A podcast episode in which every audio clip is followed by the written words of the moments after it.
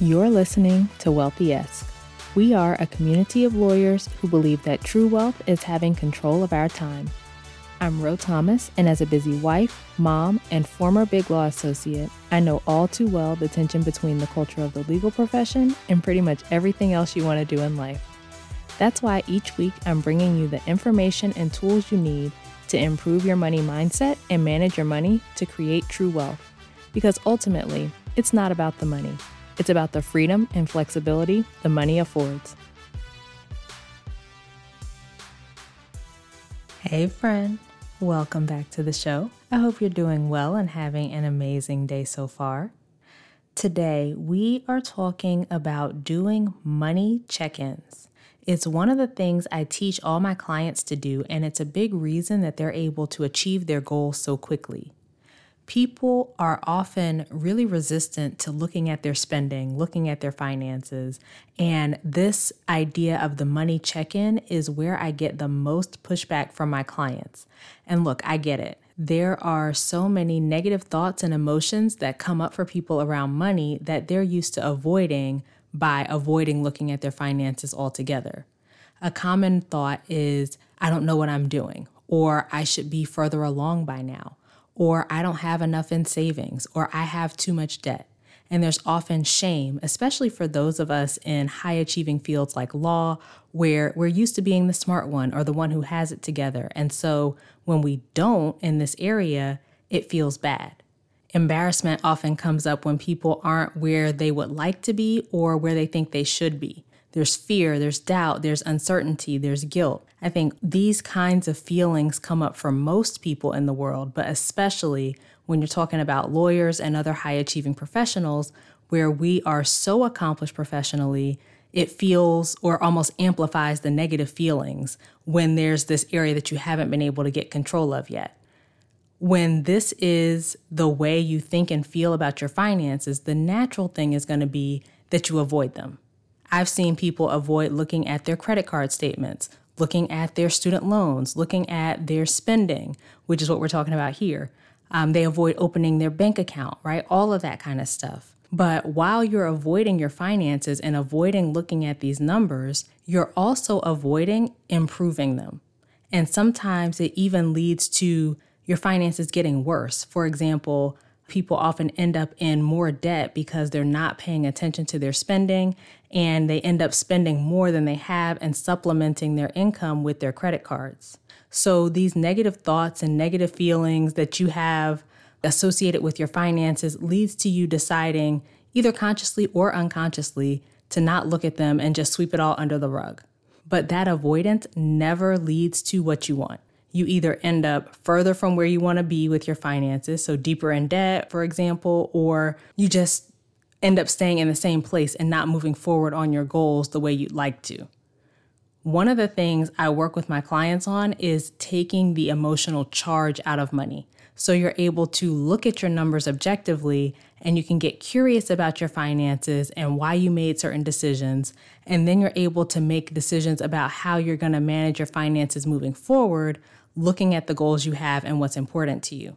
So you're able to make more empowered decisions, more informed decisions about what you're going to do. Because when you can take that emotional charge out of money and you can not feel the shame, the guilt, the overwhelm, the confusion, all of those things, then you're much more able to move forward and take the steps that you need to take to achieve the goals that you have for your money. All right, so now let's talk about what a money check in is. A money check in is where you're going through everything that you spent over the course of the previous week and you're looking at your actual spending against your plan. So, the budget that you created for that month.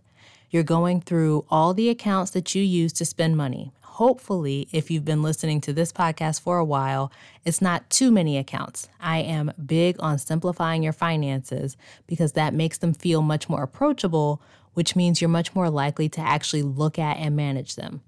But anyway, you are looking at all the accounts where you spend money. So your checking accounts, if you're using debit cards, all your credit card statements. And by statements, I just mean log into the app and look at the transactions for the previous week.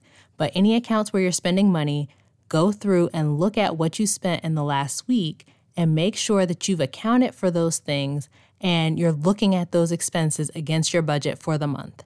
So each week, you're getting a snapshot of where you are with your spending so far in that month.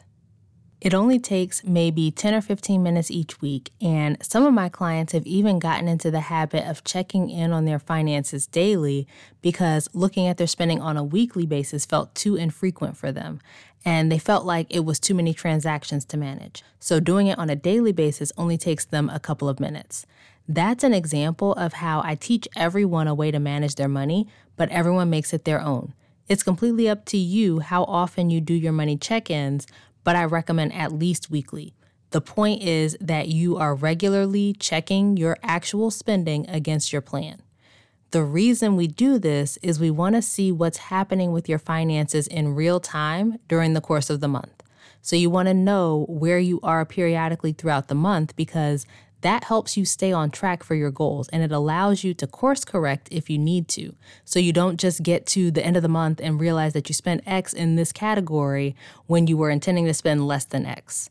You can see, for example, in week one, hey, I'm more than a quarter through how much I plan to spend in this category. Let me adjust coming into week two. Or maybe my plan was too low and I need to increase how much I plan to spend in this category going forward. That second one tends to come up in the first few months after you create a budget or after some change in your life. So maybe you got a new job or you moved or you're going back to work in the office after working remotely for the last three years, right? All of these things have actually come up for my clients.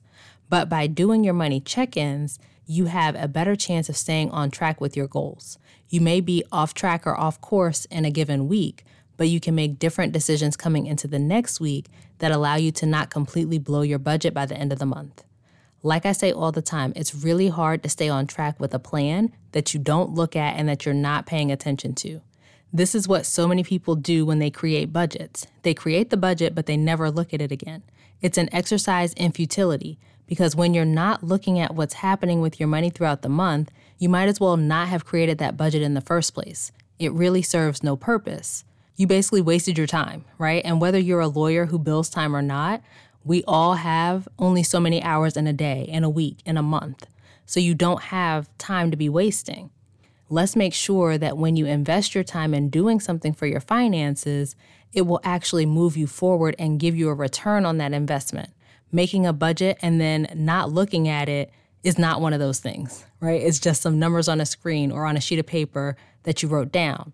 But when you create the budget and then look at your actual spending against that budget, it becomes a plan that gives you real time feedback for your spending decisions. So that is the money check in. It's a strategy that keeps you on track with the plans you create for your money. And when you couple that strategy with evaluating your execution of the plan, you know exactly how to adjust your plan for the next month and what you're going to do next. And listen, you don't have to try to figure all of this out on your own. That's what I'm here for. I will walk with you step by step to implement all the strategies I teach in your finances so you can manage them with greater ease and less stress.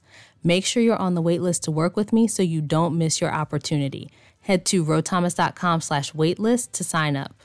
All right, that is it for this week's episode. Come connect with me over on social media. You can find me on LinkedIn, Ro Thomas, and Instagram at I am Ro Thomas. Subscribe to the show and leave a review, both of which help more people to find it. And please think of a friend or two who could use this information and share the episode with them. As we close out, friend, I pray that you take the information you learn here, apply it in your life, and open up to the realization that wealth is available to you. As you do that consistently, week after week, You'll continue to take steps to regain control of your time, build wealth, and live the life of freedom and choice you deserve. Talk to you later.